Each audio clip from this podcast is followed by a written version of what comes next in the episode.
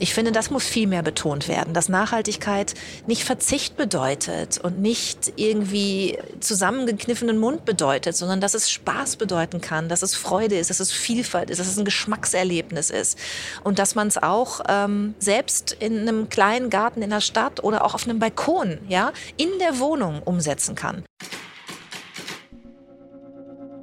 Liebe Freundinnen und Freunde des guten Podcast-Geschmacks, herzlich willkommen zu Unterwegs mit dem Podcast mit Sebastian Emerget, also mir und einem wunderbaren Gast. Judith Rakers ist das heute und ich sag mal so, wir haben das Leben zwar nicht in vollen Zügen, aber in einem sehr pünktlichen Zug genossen und haben über Dinge gesprochen, die der eine oder die andere vielleicht gar nicht wusste. Wir kennen Judith Rakers ja immerhin als die Tagesschausprecherin schlechthin, hochgeschlossen, hochinformiert und hochprofessionell, aber Wer kennt schon Judith Rakers, wenn sie auf den Knien sitzt und, sagen wir mal, Mangold sät? Oder wenn sie unter der Dusche steht und mit einem ganz natürlichen Brunnenwasser duscht? Ja, also ich glaube, jetzt habe ich ordentlich angeteasert. Es hat wirklich, wirklich Spaß gemacht und ich schwöre es, es geht sehr jugendfrei zu. Also insofern keine Sorge, wenn ihr jetzt die zweite Folge in der dritten Staffel vom DB Mobil Podcast unterwegs mithört. Heute mit Judith Rakers. Viel Spaß! Judith Rakers, einen wunderschönen guten Morgen. Ein wunderschönen Kann man ja sagen. Ne? Also es ist jetzt kurz nach 10 Uhr am Morgen. Wir fahren äh, mit der Deutschen Bahn Richtung Köln und es ist wunderschönes Wetter draußen. Die Bahn war pünktlich.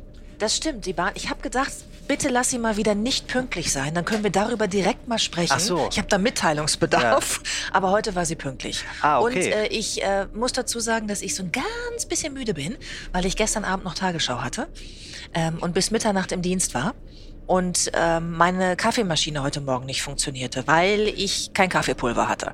Jetzt oh. habe ich hier einen Bahnkaffee vor mir und äh, genieße es, mit dir zu sprechen und dabei meinen Kaffee zu trinken. Dann sind wir schon zu zweit, weil ich genieße es natürlich auch mit dir hier sitzen zu dürfen und zu sprechen.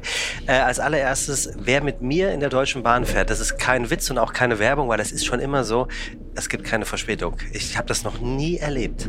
Könntest du dann bitte immer mitkommen? Ja, das sage ich ja gerade. Ja, also, weil in 90 Prozent der Fälle habe ich Pech. Ja, aber mittlerweile nehme ich mir den Luxus raus, dass die Leute sich dann bitte nach mir richten. Also da musst du dich dann nach mir richten. Ach, ich müsste dann deine Reisen nach naja, mitmachen. Irgendwie schon. Ich weiß nicht, ob die also, uns zum so, gleichen Ziel so, führen. So leid mir das tut. Wobei wir haben ja gerade gesagt, ich bin Team früh ins Bett gehen und wenn du bis 12 Uhr moderierst, Tagesschau wahrscheinlich gestern ja, Abend. Ja, genau. So, und dann hast du nur vier Stunden Schlaf heute gehabt. Ja, oder fünf ungefähr. Ja, genau. Mhm. Ja. Selbst schuld, du musstest ja irgendwie die Walachei ziehen. Ne? Das stimmt. Also ja, ich, ich habe eine relativ lange Anreise zum Bahnhof jetzt. Früher war das 15 Minuten und jetzt fahre ich eine Stunde. Aber ich bereue es nicht. Wirklich. Da werden wir äh, ausführlich natürlich drauf zu sprechen kommen, äh, Judith, aber ähm, wir sind beim Du, ne? Natürlich. Schön wäre, wenn du jetzt sagen würdest, nee, wir, wir siezen uns jetzt bitte. Lieber Herr Merget, ich möchte bitte gesiezt werden. Nein, ich bin totaler Duzer. Aber alle siezen mich immer, zunehmend auch, je älter ich werde. Äh, ich glaube, das hat auch was mit der Tagesschau zu tun. Hundertprozentig, das, das, ist, so eine, die Seriosität der Tagesschau. Ja. Ähm, genau, mit Seriosität verbunden. aber eigentlich bin ich totaler Duzer. Wo fährst du hin heute? Ich fahre nach Köln zum Kölner Treff zu Bettina Böttinger. Sehr gut. Und dort bin ich ausnahmsweise mal als Talkshow-Gast und nicht als Talkshow-Moderatorin. Ja, ist mal ein äh, Change of Perspective. Ne? Ja, also total. du hast ja unter anderem neben der Tagesschau noch äh, das ein oder andere Format, unter anderem 3 nach 9 mit äh, Giovanni Di Lorenzo. Mhm. Ähm, Wie schön italienisch du das aussprichst. Ja, Lorenzo. Giovanni Di Lorenzo. Giovanni. Ähm, er, hat, er hat es mir tatsächlich mal beigebracht, äh, wie, wie es sich am schönsten anhört. Und äh, ich hoffe, ich habe es einigermaßen hinbekommen. Ja, genau, da bist du ja äh, die, die Gastgeberin und äh, oder gehörst zu den Gastgebenden und jetzt also andere Seite. Richtig, genau. Kleiner Perspektivenwechsel. und freust du dich darauf? Ja, total. Ich äh, war einmal schon beim Kölner Treff vor zwei Jahren, aber da hat Bettina Böttinger nicht moderiert, sondern ihre Vertretung. Und äh, deswegen, ja, ich bin, ich bin sehr gespannt auf sie. Und vor zwei Jahren ist wahrscheinlich kein Publikum gewesen. Das ist jetzt ja auch wieder anders, oder? Ja, endlich sind wir durch ne, mit der Corona-Zeit. Man muss vielleicht auch sagen, dass ja heute der erste Tag ist, an dem wir keine Maske mehr tragen. müssen. Das, ne? das ist ja ein, ein, ein, ein historischer Tag für alle Bahnfahrenden, dass Ja. sie keine Maske mehr tragen müssen. Ja. Ich hatte immer Erstickungsanfälle, wenn ich dann stundenlang mit dieser FFP2-Maske fahren musste, weil ich tatsächlich auch die Bahn für sehr lange Fahrten nutze. Und wenn du dann sechs, acht Stunden im Zug sitzt und hast immer diese FFP2-Maske auf und die Luft ist ja eh jetzt nicht die allerbeste. Also ich bin, ich bin super froh, dass wir das jetzt hinter uns haben. Also ich, ich war von Anfang an, ich habe mich gut mit der Maske angefreundet. Insofern hat sie mich nicht gestört, obwohl ich ja Brillenträger bin. Also da musste man ja auch erstmal das eine oder andere, äh, den einen oder anderen Trick sich aneignen. Dass, Weil das beschlägt, dass ne? es nicht Ja. beschlägt, genau. Aber wenn du gerade sagst, du fährst viel Bahn, ähm, wie, hast du eine Bahnroutine? Was meinst du mit Routine? Naja, also ich habe zum Beispiel immer so ein kleines äh, Tütchen dabei mit Proviant. Das äh, gehört für mich zum Bahnfahren mit dazu.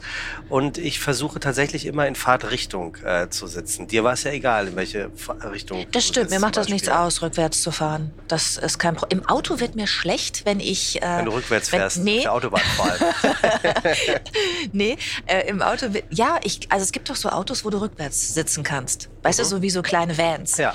Und da, das kann ich nicht so gut ab. Aber ich bin sowieso, wenn ich hinten sitzen muss im Auto und dann sind viele Kurven, man fährt ins Gebirge oder kurvige Straße, wird mir kotzübel. Also wirklich Ja. immer schon. Das geht gar nicht. Ähm, aber in der Bahn äh, ist es mir egal. Vorwärts, rückwärts. Okay, dann steigst du ein, wahrscheinlich meistens Hauptbahnhof, wenn es ab Hamburg geht? Oder Ja, oder so? Dammtor. Ja, Ach, der, der Ja, der Dammtor ist so schön, oder? Diese, diese tollen Fenster. Ich finde es richtig, richtig schön, wenn, die, wenn das Licht dann da so durchfällt und man hat dann im Herbst auch noch diese, dieses besondere Licht, dieses Orangene. Ich finde es großartig. Ich finde auch, der, der Dammtorbahnhof in Hamburg, das hat so was Cineastisches. Man hat das Gefühl, der hat ja sehr viel Holz unten noch. Ja. Ne? Und man hat so das Gefühl, auch wenn man nach oben kommt, jetzt geht eine echte Reise los. Man, Ja. Da fehlt irgendwie nur noch der Lederkoffer und die, die lederbesohlten Schuhe. Und also irgendwie ist das ein wunderschöner Bahnhof, Ja, finde ich. ja. Sollte man mal hinreisen, wenn man, wenn man da noch nicht war. Aber gut, dann, du steigst dann in den Zug ein und dann setzt dich einfach und das war's. Also hast du gar keine... Doch, meine Routine ist, dass ich während der Zugfahrt immer arbeite. Ja. Das ist, glaube ich, so die wichtigste Routine. Ich habe immer das, das Laptop dabei und, oder irgendwelche Bücher, die ich lese für die Talkshow zur Vorbereitung und nutze die Bahnfahrt zum Arbeiten. Das ist, äh, glaube ich, die, die stärkste Routine. Und ansonsten kommt's, ich trinke immer einen Kaffee äh, aus dem Bordrestaurant. Und äh, ansonsten ähm, habe ich manchmal was zu essen dabei aus meinem Garten. Äh, manchmal aber auch nicht. Also ich bin da ganz ehrlich, ich gehöre zu denen, die öfter mal auf den letzten Drücker sind und dann einfach diese fünf Sekunden die Tomate und die Karotte aus dem Beet, die man vielleicht sogar schon am Vorabend aus dem Beet gezogen hat, die liegt dann da schon, in die Tupperdose zu packen und dann einzupacken. Diese fünf Sekunden fehlen mir manchmal. Und dann fahre ich und hole mir dann doch irgendwie was äh, zwischendurch. Aber es, es gibt diese Tage, an denen ich irgendwie reinchille in diese ganze Routine und dann habe ich wirklich was aus meinem Garten dabei. Dann gucken immer alle, weil ich habe ja so besondere Sorten in meinem Garten. Meine Tomaten sind äh, zum Beispiel blau, fast schwarz äh, oder sehen aus wie eine Birne oder haben so eine flauschige Haut wie ein Pfirsich. Also so Sorten, die man im Handel auch nicht bekommt, Ja. besondere Sorten. Und äh, die Karotten, das kennt man jetzt schon eher, sind dann lila. Ne? Oder die rote Beete ist irgendwie gelb oder geringelt. Und äh, da habe ich ja schon öfter mal erlebt, dass so Leute so mich beobachten und gucken, was zieht denn die da jetzt aus ihrer Tupperdose raus? Und dann ganz überrascht sind, welche Farben das Gemüse hat.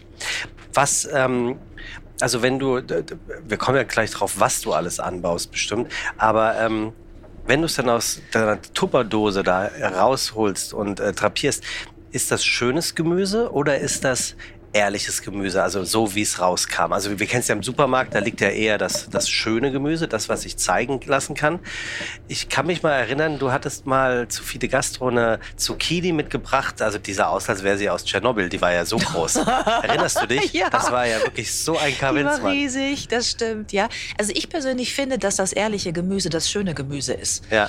Äh, insofern widerspricht sich das für mich nicht. Natürlich ist es so, wenn du äh, selber Gurken ziehst oder auch Karotten, vor allen Dingen bei Karot Karotten ist es so, dass die auch mal krumm sind. Und manchmal kommt da Genau. auch was raus, wo irgendwie so zwei Karotten aus einer rauswachsen Ja. oder so. Das sieht dann so ein bisschen merkwürdig aus. Aber ich finde das gerade schön. Also die Vielfalt nicht nur im Garten zu haben, was seltene Sorten angeht, sondern dann auch innerhalb der Sorte noch verschiedene Formen zu haben, weil es einfach irgendwie anders gewachsen ist. Manchmal liegt ein Stein im Weg im, im Erdreich und dann wächst das Gemüse irgendwie drumherum. Ich finde das immer ganz toll, was ich da raushole. Also es ist ja schon ersta- erstaunlich, wenn man höchstwahrscheinlich vor 25 Jahren oder nicht mal vor 10 Jahren bei dir zum Essen eingeladen wäre, wäre die Wahrscheinlichkeit gar nicht so gering gewesen, dass es äh, ein, ein TK Hühnerfrikassee gegeben hätte. Bestimmt auch sehr lecker.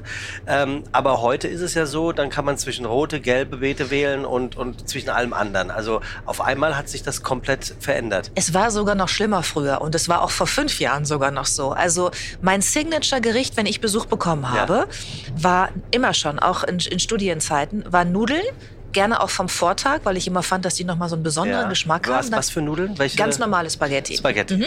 Und dann in die Pfanne. Ja. Aufwärmen. Butter oder Öl? Äh, das, was ich gerade da mhm. hatte, das war dann auch immer nicht gesagt, dass Nutella. ich überhaupt was da hatte. Stimmt. Teflon hat es gerichtet. also irgendwas Fettiges rein. Und dann die Nudeln und dann habe ich immer so zwei, drei Eier äh, mit reingemacht. Oh, weißt ja. du, so direkt ja, einfach aufschlagen, über die Nudeln so ein bisschen durchwühlen und dann Ketchup Ach, in die Pfanne, dass der Ketchup mit warm wird. Und ich habe wirklich völlig unbekümmert all meinen Gästen das serviert. Wirklich jetzt? Ja. Das ist und keine Story. Das ist keine Story. Und es stand, manchmal habe ich auch was anderes das gemacht. Das ist schon frech. Nein, das, ja, könnte, das hast recht, das könnte man so empfinden. Aber ich habe natürlich nur Leute eingeladen, die mir ganz nah waren. Aha. Und, also wirklich echte Freunde. Und habe da keine Essen gegeben, wo ich das kredenzt hätte für ja. irgendwelche Geschäftskollegen oder so, sondern enge Freunde. Und die kannten mich ja. Und die wussten ja auch, wie ich okay. lebe und wie ich das esse und dass ich immer irgendwie Stress habe und es nicht schaffe einzukaufen und irgendwie ne, in meinem Chaos. Die haben sich eigentlich immer gefreut, dass sie überhaupt was gekriegt haben. Und äh, haben das immer so ein bisschen gefeiert. Wir haben das immer genannt Spaghetti alla Judith. Und äh, als ich dann, ähm, ja, also äh, so ein bisschen so dann mit dem Studium auch den Bekanntenkreis so erweiterte, habe ich das aufgepimpt, dieses Essen. Dann war Spaghetti alla Judith Deluxe. Mhm. Äh, und das war dann äh, Spaghetti mit getrockneten Tomaten, einfach nur oh. klein geschnitten, drüber rieseln, gutes Olivenöl und Parmesan. Und dieses Gericht habe ich jetzt gerade erst vor zwei Wochen wirklich nochmal serviert einem Gast, nämlich dem Regisseur von den wunderschönen Reportagen, mhm. die ich mache. Der WDR. hat mich besucht, genau, WDR, in Hamburg, weil er in Hamburg war und meinte, Judith, ich will vorbeikommen, deine kleine Farm ansehen. Äh, und habe ich gesagt, okay, ich koche was für uns. Und dann hat der auch Spaghetti alla Judith äh, Deluxe bekommen mit getrockneten Tomaten und hat mir am nächsten Tag ein Foto geschickt Beweisfoto kann ich dir gleich zeigen, ja, dass er das zu Hause nachgekocht hat, weil er das so lecker fand. Will sagen, nur weil es sich einfach anhört, heißt es nicht, dass es nicht lecker ist. Nee, also das sowieso. Also äh, bei uns zu Hause ähm, heißt das oder hieß das früher immer Hoppelgepoppel, wenn meine Mutter alles, was der Kühlschrank hergab, in die Pfanne gehauen hat. Und das war das Geilste. Oder die Lasagne ist aufgewärmt ja noch viel leckerer, als wenn sie frisch aus dem Ofen kommt. Also ja. da gebe ich dir vollkommen recht. Also äh, und man kann ja, äh, wie ein äh, ähm, berühmt und auch berüchtigter Fernsehkoch immer sagt, man kann ja wirklich Liebe ins Gericht reinkochen. Das funktioniert wirklich.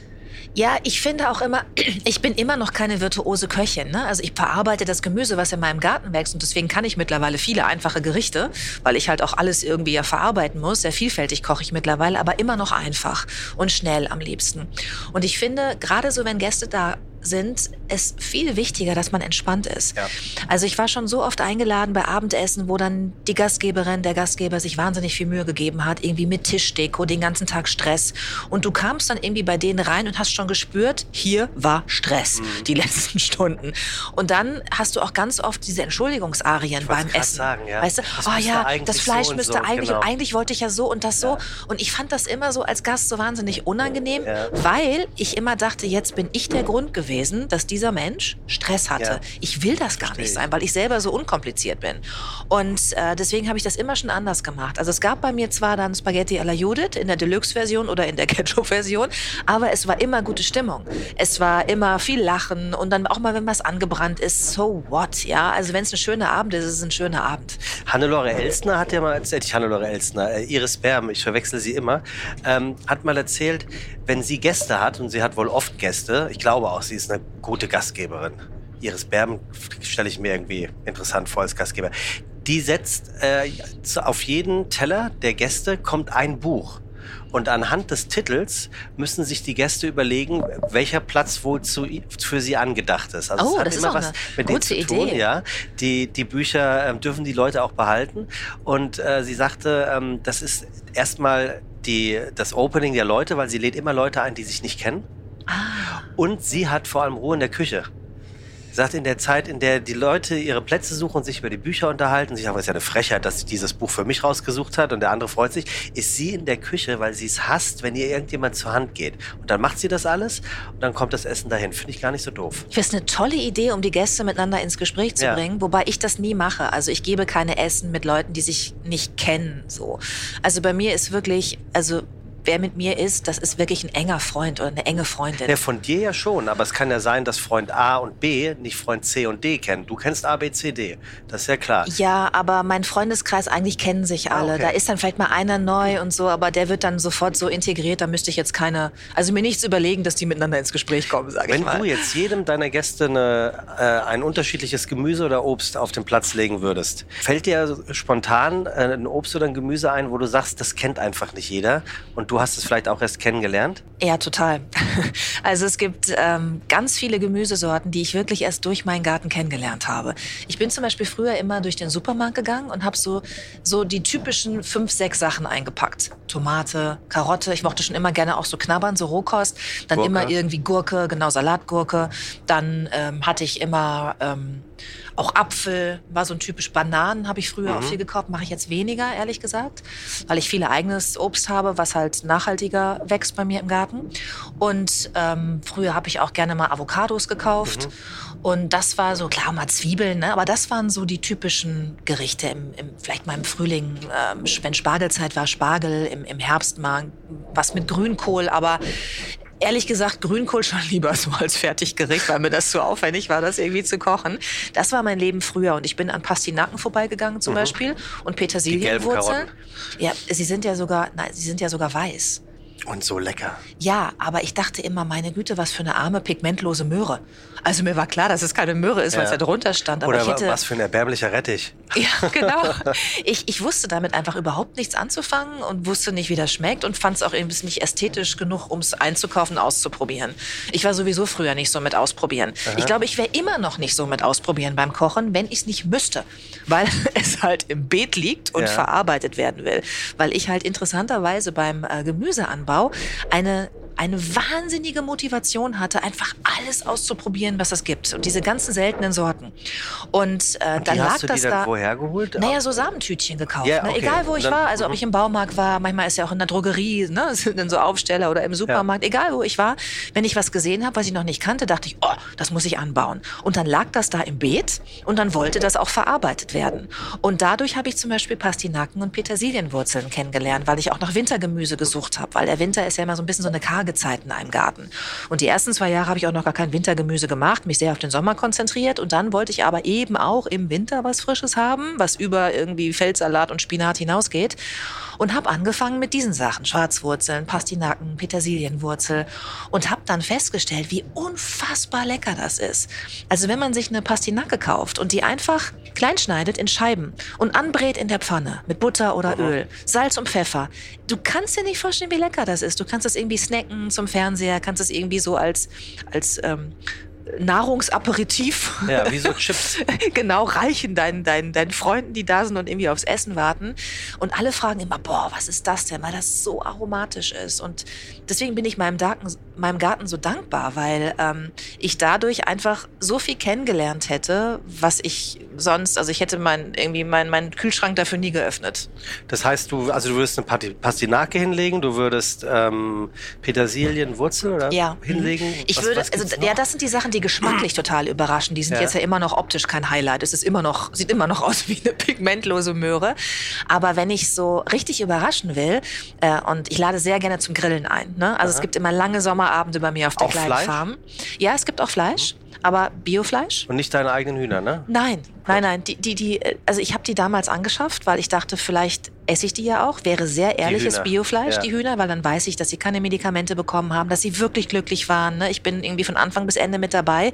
Ich hatte so die Vorstellung, dass das eigentlich sehr ehrlich wäre. Und es wäre auch sehr ehrlich, aber ich bringe es einfach nicht übers Herz. Du hattest zwei Hähne, einer hieß Hofer Und einer hieß Giovanni. Richtig. Tatsächlich. Genau. Ähm, und einer hieß Anlehnungen, Rumpelstilzchen. Anlehnungen an bekannte Persönlichkeiten sind natürlich rein erfunden. das oder, stimmt. oder hatte es was mit deinem Co-Host äh, Giovanni zu tun? ja, natürlich hat es was Ah, mit wirklich? Giovanni. Ja, Und- und klar. der ist tot. Der ist leider äh, ja vom Habicht dahin gerafft. Aber Giovanni ist heldenhaft gestorben. Er hat versucht, seine Ladies äh, zu verteidigen vor dem Habicht und Wirklich hat jetzt? sich ja hat sich ihm entgegengeworfen. Ich habe es nicht gesehen, aber so stelle ich mir die Szene vor. Äh, wenn ich es gesehen hätte, hätte ich es verhindert. Ne? Ähm, ähm, aber ähm, ich glaube, dass er einen sehr heldenhaften Tod gestorben ist. Und das wiederum gefällt dem echten Giovanni sehr gut. Das glaube ich Dass sofort. er als Held quasi Das davon gegangen und, ist. Und der andere, Hofer, was mit dem passiert? Hofer ist auch vom Habicht hinweggerafft worden. Verdammt. Was Ja. ist das für ein Habicht? Die Dinger sind groß. so Also ich habe insgesamt acht Hühner Ja. verloren an den Habicht über anderthalb Jahre. Und äh, die ersten anderthalb Jahre ähm, ist, äh, hatte ich überhaupt keinen Stress. Die haben auch in ihrem sehr großen Gehege meine Hühner auch so Tannen und so Pflanztunnel, wo sie sich verstecken können. Und äh, wir hatten auch so ein bisschen so Netze gespannt. Aber wenn ein Habicht einmal weiß, wo der Candy Shop ist, dann kommt er immer wieder. Und ein Habicht ist halt kein Greifvogel, wie so ein Mäusebus hat, der irgendwie anfliegt, sich was greift und wieder durchstartet. Dann musst du ja nur quasi verhindern, dass ein, dass, also diesen Flugweg quasi verhängen. Das hatten wir getan. Ein, ein Habicht, und das wusste ich vorher nicht, ist ein Ansitzjäger. Das heißt, er setzt sich auf den Pferdezaun. Ich habe ja auch mein Pferd bei mir im Garten ab und zu, deswegen ist er am Pferdezaun. Oder er setzt sich auf die Tanne, unter der die Hühner Schutz suchen und wartet einfach. Und in dem Moment, wo das Huhn rausgeht, weil es irgendwie trinken möchte, essen möchte oder denkt, der Habicht ist weg, schießt der runter und krallt sich das. Und ähm, wir haben dann angefangen, das mit Netzen zu sichern. Ich habe dann äh, versucht mit Volierendraht. Das ist halt ein sehr großes Gehege und ich wollte sie jetzt auch in ihrer Freiheit nicht so beschneiden und ihnen nur noch so einen mini kleinen Teil geben, den ich gut sichern kann. Aber er kam immer wieder und er hat selbst, als wir alles mit Vogelschutznetzen schon sicher gemacht hatten, hat er es geschafft, durch das Vogelschutznetz zu kommen. Was wirklich interessant ist, weil diese Maschen sind, naja, wie, wie breit sind die? Ich versuche gerade mal zu schätzen, bin da nicht so gut, aber so, ich würde mal sagen, so 15 mal 15 Zentimeter ist so eine Masche. Natürlich ein bisschen flexibel, weil das ja Band ist. Ne? Und der Vogel, wenn der sitzt, ich habe ihn ja mal gesehen, ich würde schätzen, dass der so 50 Zentimeter hoch ist. Und wenn der seine Flügel ausspannt, Ja. sicherlich ein Ja, Meter. ja. Das ist ein also das ist ein Riesenviecher. Riesentier. Aber der hat sich dann, und das habe ich dann wirklich mal gesehen, ähm, auf den Pferdezaun gesetzt, hat seinen Kopf durch die Masche gesteckt und hat den Körper, hat sich so ganz schmal gemacht, das können die, so die Flügel so ganz doll anlegen und hat sich dann äh, durch, also mit seinem Körpergewicht die Maschen geweitet und so richtig so durchfallen lassen. Und das war also für uns über Jahre ein Mysterium, wie der da überhaupt reinkommt. Und äh, jetzt habe ich tatsächlich alles mit Maschendrahtzaun gesichert. Also die, die Decke, die Seitenwände, das ist jetzt, äh, das war natürlich eine Aktion. Ne? Man musste erstmal ein Gestell bauen und ein Gestänge. Und das war also wirklich echt auch eine Material. Und das machst du äh, selber dann? Schlacht. Da, ja, mhm, ja. Also ich mache das, ich habe Hilfe Ja. von meiner Familie, aber wir machen sowas selber. Ja. Okay, also das heißt. Ich glaube, ähm, das könntest du gar nicht bezahlen, wenn dir das einer macht. Also ich habe damals mir meinen für den Pferdekoppelzaun Kostenvoranschlag machen lassen. Das war unfassbar, was so Zaunbauer dann für diesen Pferdezaun haben das? wollten. Also ich hatte einen Kostenvoranschlag für über 30.000 Euro um irgendwie so einen Pferdekoppelzaun zu machen. Und ich habe gedacht, was, ich, hab, ich konnte es gar nicht glauben, ja. Und dann haben wir das selber gemacht. Dann habe ich mir Material bestellt aus dem Internet für einen Zaun und dann haben wir den einfach selber äh, gesetzt und haben dann vielleicht irgendwie, ich glaube, Materialkosten waren dann 4.000 Euro Ja. und ich hatte dann am Ende, klar, es war ein paar Tage Arbeit, ähm, aber es war, ähm, es war deutlich, deutlich günstiger. Aber wie ist das? Du kommst aus dem Nachrichtenstudio in ähm, äh, wo, wo, wo bist du beim NDR? Bist du in der Innenstadt? Also Roter Baum ist es? Oder wo, wo wäre die Tagesschau? Nee, die Tagesschau, also Fernsehen ist bei Ja. Hagenbecks Tierpark. Hagenbeck Tierpark hier. Ähm, wie heißt das? Äh, Lockstedt. Lockstedt, genau. genau. Der Stadtteil heißt, also Hamburg-Lockstedt. ja, ähm, die Kollegin, ehemalige Kollegin äh, Linda Zerwakis hatte mal so schön, schön gesagt über das Gebäude, das Asbeste im Norden äh, in Lockstedt. Ähm, okay, also du, du bist dann fertig mit der Auf Aufzeichnung, oder ist ja keine Aufzeichnung, ist ja live. Das stimmt, ja. Ähm, und bist dann da äh, mehr oder weniger ja wie aus dem Ei gepellt. Ähm, da in deinem gelben Oberteil haben wir äh, neulich in einem Podcast gehört.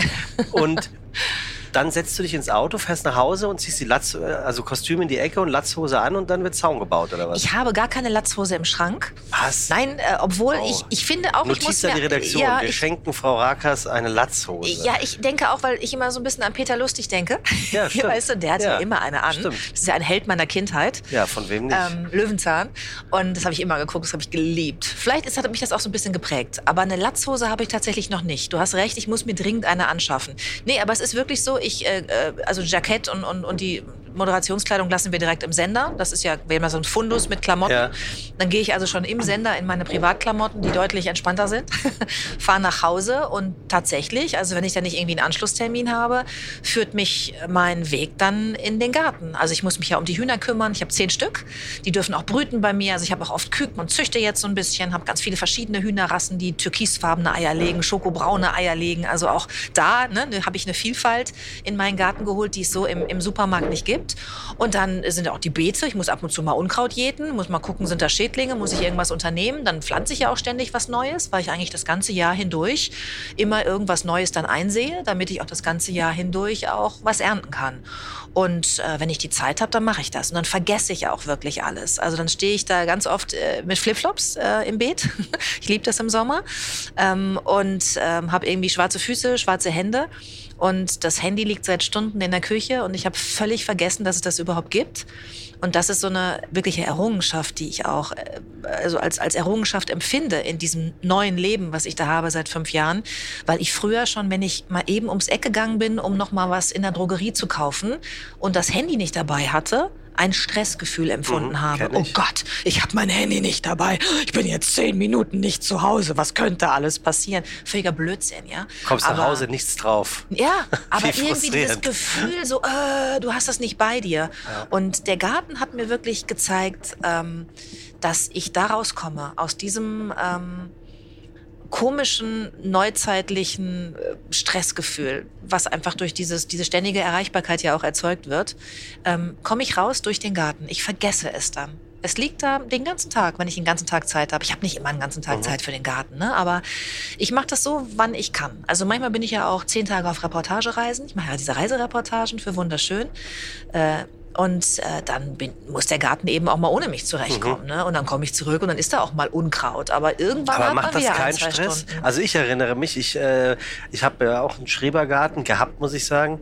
Und das, mich hat das zum Beispiel gestresst, wenn ich mal länger weg war, zu wissen, Junge, wenn ich jetzt da hinkomme, dann ist das alles, das Gras ist riesig hoch. Vielleicht haben sich die Nachbarn sogar geärgert, weil es ein bisschen ungepflegter aussieht. Ich habe sogar einmal, glaube ich, den, das absolute No-Go gemacht. Ich habe Gärtner engagiert. Wirklich? Ja, weil ich, glaube ich, über vier Wochen nicht den Garten und ich dachte irgendwie, es war Hochsommer, bevor ich den Nachbarn irgendwie diesen Anblick, das kam überhaupt nicht gut an. Wirklich nicht. Dabei habe ich es aus den besten äh, Gründen getan eigentlich. Ah, Das ist das Schöne äh, an der Community, in der ich da wohne. Also wir sind ja ähm, vier Häuser im Außenbereich. Also äh, wir sind am Naturschutzgebiet. Das sind so alte Landarbeiterhäuser, in denen wir wohnen. Und wir teilen uns auch alle eine Stromleitung. Wir haben alle kein äh, Leitungswasser, sondern einen eigenen Brunnen. Und wir sind da so eine, wir sind alle sehr unterschiedlich. Aber wir sind eine Community, die das sehr liebt, da zu wohnen. Und meine Nachbarn würden nie etwas sagen, wenn bei mir der Rasen Ja. lang ist. Weil da ist er, bei denen ist er auch mal lang. Also wir sind da überhaupt keine Spießer. Das Gegenteil. Jeder laissez-faire, macht da sein Ding und lässt den anderen leben und, und machen. Und äh, wenn ich zurückkomme und das Unkraut ist da, dann weiß ich, ja, okay, musste ich jetzt mal wieder ran. Dann ärgere ich mich vielleicht, wenn ich weiß, die nächsten drei Wochen schaffe ich es auch nicht. Und weiß, ah, irgendwann musst du, ne, es darf nicht zu hoch werden. Aber dieses Gefühl, was ich ganz am Anfang in meinem ersten Gartenjahr hatte, dieses Gefühl, da darf kein Unkraut im Beet sein. Gar keins. Es muss immer wie geleckt sein. Ach so, natürlich. Das habe ich total hinter mir gelassen. Ja, weil das muss ja auch gar nicht sein. Solange das Unkraut nicht zu hoch wird, dass es deinen Gemüsepflanzen das Licht wegnimmt oder die Wurzeln vom Unkraut ähm, halt so dicht wachsen, dass die Möhre keinen Platz mehr hat unten im Erdreich. Solange das nicht passiert, kann das ruhig drin bleiben. Also man denkt immer, Unkraut darf nicht im Beet sein. Das ist nicht so. Also es Okay. gibt auch, wenn Unkraut klein ist, es gibt sogar Unkrautsorten, die sind sogar gute Beikräuter. Ja, und die halten den Boden locker durch ihre Wurzeln. Das ist nicht schlecht. Es darf nur nicht halt ähm, Licht wegnehmen und Platz wegnehmen für dein Gemüse. Und insofern bin ich da mittlerweile echt richtig entspannt. Du hast ja einen Instagram-Kanal, ähm, den kann ich, äh, mache ich mal hier einen Shoutout, wie die Kids von heute sagen, für diesen Instagram-Kanal. Der ist A, sehr gepflegt, also wirklich, und hochaktuell. Ich Ohne auf, Unkraut. Ja, also ich, genau. Ich habe auf, auf dem Weg hier zum Bahnhof heute Morgen nochmal raufgeguckt, habe gesehen, äh, du hast die Vogelgrippe direkt äh, in, in deinem Podcast äh, Home Farming, äh, machst dir lecker zu Hause, machst dir lecker zu Hause. Genau. Ja, ich glaube, die Betonung ist nicht ganz unwichtig. Machst ne? dir lecker zu Hause. Machst dir lecker zu Hause.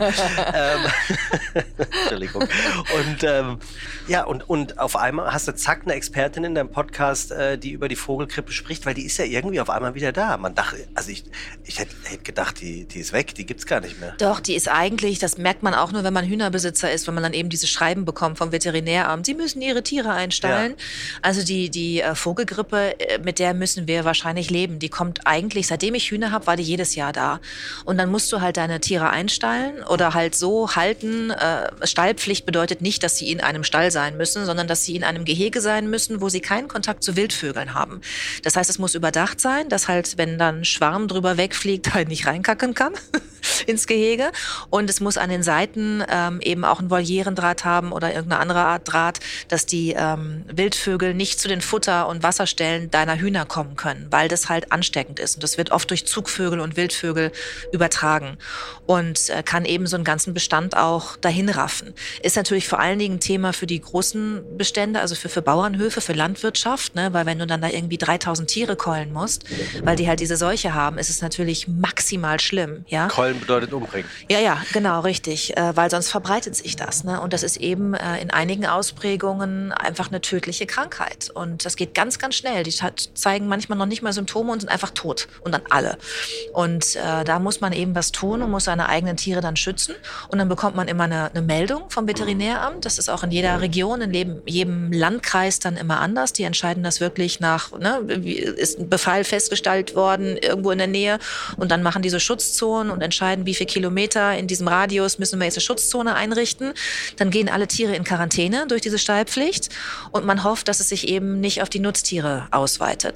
Und ähm, wir hatten das jetzt wieder im Januar, die Stallpflicht, die ausgerufen wurde. Und weil ja mein Podcast nicht nur von Menschen gehört wird, die Gemüse anbauen. Sondern auch von Tieren. So, sondern auch von Tieren und von Hühnern, nein, aber von, von Besitzern, von, von Federfreunden, also ja. von Hühnerhaltern, ja. weil es da eben auch immer um Hühnerhaltung geht in meinem Podcast, ähm, habe ich gesagt, jetzt mache ich einen aktuellen Podcast, lade eine Tierärztin ein, die auf Hühner spezialisiert ist äh, und rede mal mit der über diese Vogelgrippe ähm, und mach nochmal klar, wie sind die Auflagen und was kann man auch machen, um die Tiere ähm, jetzt zu beschäftigen, weil das natürlich für ein Tier, was Freiheit gewöhnt ist, Auslauf gewohnt ist, eine absolute Stresssituation. Das versteht sie auch nicht. Ne? Dass es jetzt plötzlich acht Wochen lang oder drei Monate lang in einem Stall sein muss und nicht mehr raus darf. Also die zeigen dann schon auch Stresssymptome, fangen an, sich gegenseitig zu picken und so. Und ähm, da gibt's dann wieder Möglichkeiten, dass man sich so ein bisschen beschäftigt. Auch darüber haben wir dann gesprochen im Podcast. Und ich versuche einfach immer in diesem Podcast Service zu bieten für die Zeit, in der das relevant mhm. ist. Also als ich den Podcast gestartet habe, das war letztes Jahr im März, da ist halt die Zeit, wo man Tomaten anzieht. Mhm. Entweder du machst es im März oder du, du hast halt keine. Hosen? Hm? Was hast du denn angezogen, den Tomaten? Hosen? Pullover? Pulloverchen, genau. Schlechter Witz. Ich sehe schon, du bist so jemand, der im Baumarkt die fertig vorgezogenen kauft, ne? Äh, definitiv. Siehst du, und dann hast du nur diese normalen Sorten. Ja, rote und ja, maximal gelbe. Was schade ist, da gebe ich dir recht. Also ja. gerade bei Tomaten, wir haben ja diesen wunderbaren Großhandel, äh, italienischen Großhandel in, Ital äh, in Italien, sag ich schon, in Hamburg, Antronaco. Und da siehst du ja erstmal, was an Tomaten überhaupt möglich ist. Deswegen habe ich vorhin echt gezuckt, als du erzähltest, was für viele Tomatenfarben ja. du da hast. Aber pass auf, selbst Am nächsten diese, Mal gerne mitbringen. Selbst diese Händler, ne, die äh, auf dem Markt hast du ja auch eine wahnsinnige Vielfalt, können nicht alles anbieten, weil es gibt Tomatensorten, da ist die Schale so dünn, ja. die Haut, so empfindlich, dass du sie nicht stapeln Verstehe, könntest und ja. nicht lagern könntest. Deswegen fallen sie auch aus für äh, einen Markt oder äh, für so einen Händler. Du kannst sie dir aber natürlich im Garten ziehen. Die sind oft sehr, sehr lecker, sehr aromatisch. Muss man überdachen, ne? Habe ich gelernt. Unbedingt, ja. Die sollten äh, regengeschützt ja, stehen, genau. äh, Tomaten, sonst ja. kriegen die ganz schnell Krautfäule. Ja, es gibt so angeblich Braunfäule-resistente Sorten, aber so richtig, nee, also finde ich, funktioniert das nicht. Also, wir sind jetzt. Bremen! Ah, wir sind jetzt in Bremen. Schöne Grüße an den HSV. Nee, schöne Grüße an 3 nach 9, an meine Redaktion. Natürlich, na klar. Das, ich finde, Das ist übrigens eine Fahrt, die ich regelmäßig mache, ne? Nach Ja, natürlich. Ja. Und ich finde auch, das kann man ja jetzt unseren Zuhörenden auch nochmal sagen, wir sind ja wirklich in der Bahn. Wir sind unterwegs, wir sind hier ganz reell, also hier laufen Menschen an uns vorbei. Äh, und wir sind jetzt hier ähm, am Hauptbahnhof in Bremen bei strahlendstem Sonnenschein einge eingetroffen. So, und dann steigst du hier aus, dann wartet da ein Fahrer oder eine Fahrerin und dann geht's direkt ins Studio. Genau, richtig. Dann Buchbesprechung oder... Äh, Ja, und dann setzen wir uns zusammen, besprechen nochmal letzte Änderungen. Ne? Manchmal sagt ja auch noch ein Gast kurzfristig ab. Das ist immer eine totale Stresssituation, weil du hast dich ja vorbereitet irgendwie tagelang auf einen und musst dann irgendwie in kürzester Zeit, wenn eigentlich gar keine Zeit mehr ist, dich auf einen neuen Gast einstellen. Und dann geht's los schon mit, äh, dann habe ich immer Radiointerviews, ne, um so ein bisschen zu erzählen, wer in die Sendung kommt. Und äh, dann sind schon Proben im Studio, weil wir haben ja manchmal auch äh, Musikgäste, die live performen. Das muss natürlich alles geprobt werden, die Aufgänge zur Bühne. Und manchmal haben wir auch Sachen, die wir zeigen wollen. Da muss man halt gucken, wie hält man das in die Kamera, ne? dass es nicht spiegelt und dass der Zuschauer es gut sehen kann, die Zuschauerin. Und äh, ich bin eigentlich dann also wirklich durchgetaktet. Äh, So richtig Zeit, um mal durchzuatmen, ist da nicht mehr. Wir haben ja äh, den, den, wir haben drei nach neun, wir haben äh, die NDR Talkshow, es gibt den Kölner Treff. Ähm, das gibt ja, also nahezu jedes dritte Programm hat ja so eine, eine Talkshow. Riverboat Riverboat, noch. genau. Sag, ähm, unterscheiden die sich oder äh, gehst du jetzt eigentlich heute zum, zum, zum Kölner Treff, aber im Prinzip gehst du nach Hause, weil es ist nur das Gleiche auf einem anderen Dritten? Nee, ich finde schon, dass die sehr unterschiedlich sind, weil natürlich jeder Gastgeber, jede Mhm. Gastgeberin die Sendung auch prägt, ne, mit der Art, wie sie fragt, mit den Themen, die sie sich auswählt, die er sich auswählt. Äh, schon alleine die Gästeeinladung ist ja schon äh, teilweise unterschiedlich bei uns. Deine heutige Und- Gastgeberin, Entschuldige, nimmt immer so schön die Brille weg, nachdem sie die Frage zu, zu Ende gestellt hat. Dann sagt sie immer, äh, Frau Rakos, dann erzählen Sie doch mal, was da genau passiert ist. Und dann kommt sie immer so nah. Das finde ich immer so schön zu beobachten. Ja, das macht Giovanni auch manchmal, wenn er Ja, was stimmt, ablesen ja, muss. ja. Und ich sage dir, spätestens im halben Jahr mache ich das auch. Weil ich nämlich jetzt, also ich bin jetzt 47, äh, merke, dass ich auch Schwierigkeiten habe, auf meinen Moderationskarten Mhm. noch was zu erkennen und eigentlich eine Brille aufsetzen müsste, um es entziffern Bist zu du können. zu eitel für? Nee, äh, ich bin zu mal wieder zu ich nicht sagen faul, das hört sich ich bin zu faul. Ich habe ich habe den Gang zu einem Augenarzt noch nicht geschafft. Aha, aus Angst. Äh, der mal nachmessen könnte, was ich für eine Brille brauche, weil dann brauchst du fürs Fernsehen so eine entspiegelte Brille, Genau. sonst kann man einfach nichts mehr erkennen und da siehst du nur eine Spiegelfläche. Und ich habe im Moment, ich habe Lesebrillen, aber das sind alles so Fertiglesebrillen, weißt du, die du äh, so in der Drogerie genau. genau oder auch im Internet bestellen kannst, wo einfach steht plus eins. Das ist im Genau. Moment meine Stärke. Und ich, wenn ich jetzt eine richtig teure entspiegelte Brille anschaffe, soll das natürlich eine sein, die dann wirklich abgestimmt ist auf meine Augenschwäche. Genau. Und die konnte ich noch nicht untersuchen lassen, weil ich es noch nicht untergebracht habe. Ist aber auch sowieso ein Problem, dass ich solche Sachen immer ganz hinten auf meine To-Do-Liste schreibe. Also mir wäre jetzt zum Beispiel das Unkrautjäten dann wichtiger. Aber ist es, ist es, ist, ist, ist es ein vorgeschobenes Unkrautjäten? Weil, ich habe ja gelesen, Vorgeschobenes Unkrautjäten, jetzt Ja, bin ich weil- gespannt. Weil man könnte ja glauben, dass Menschen, die vor der Kamera arbeiten, extrem eitle Menschen sind, aber das bist du ja nicht. Du bist ja eher das Gegenteil. Ich habe irgendwo gelesen, fand ich irgendwie ganz süß. Selbst die knackigste Karotte wird irgendwann mal schrumpeliger. Ja. So. Und das, das sagt ja eigentlich schon sehr viel aus, wie, wie man es dann damit eigentlich sieht. Das Ja, heißt, ich wurde gefragt von einer Frauenzeitschrift, äh, wie ich denn so mit dem Älterwerden umgehe. Ja. Das ist ja im Grunde schon so eine Frage, weißt du, die stellst mit älter? dem Älterwerden Okay, ja. umgehe. Und dann denke ich immer, guck mal, eigentlich ist es eine Frechheit. Ne? So seitdem ich 40 bin, wird mir diese Frage gestellt. Eigentlich ist es, eigentlich, eigentlich ist es frech.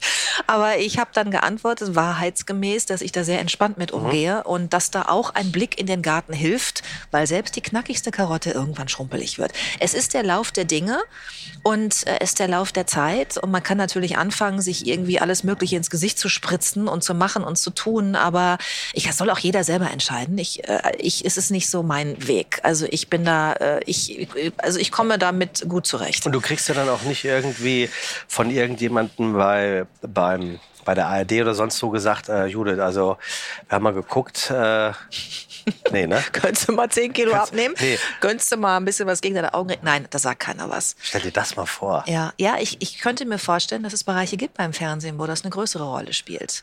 Das ist ja Gott sei Dank bei äh, den Nachrichten nicht so, ne? dass es da nicht so drauf ankommt. Aber es gibt ja durchaus Sendungen, wo Moderatorinnen dann mit, also gerade Frauen, auch heute noch aussortiert werden, ne, wenn sie ein bestimmtes Alter erreicht nee, haben. Du, du, du bist ja nach wie vor trotz alledem sprichwörtlich in einem Schaufenster. Also was, was habt ihr, 10, 12 Millionen pro Tagesschau zur Primetime? Ja, bis so. zu 12 Millionen. Okay, das ja. sind, mhm. dann kommen noch mal ein paar Millionen dazu, die es sich online irgendwie im Nachgang ansehen.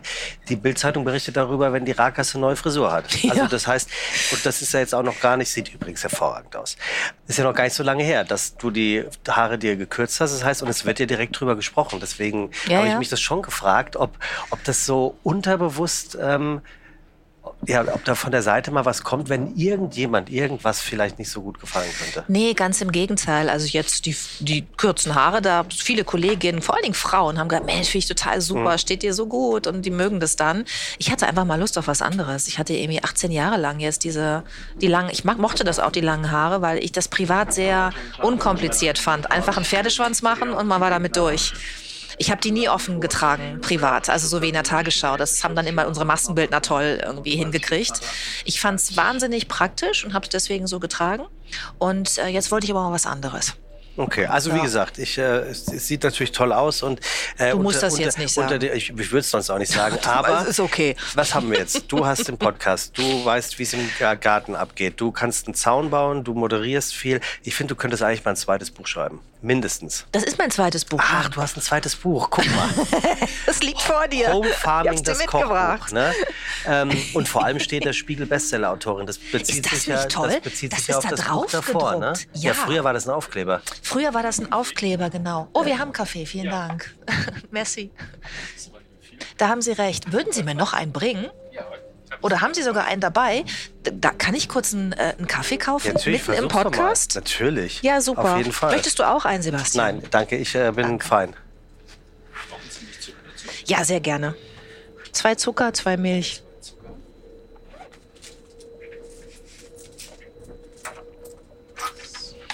Ich kann nicht widerstehen, wenn der nette Mann aus dem Bordbistro vorbeikommt. Das ist immer so.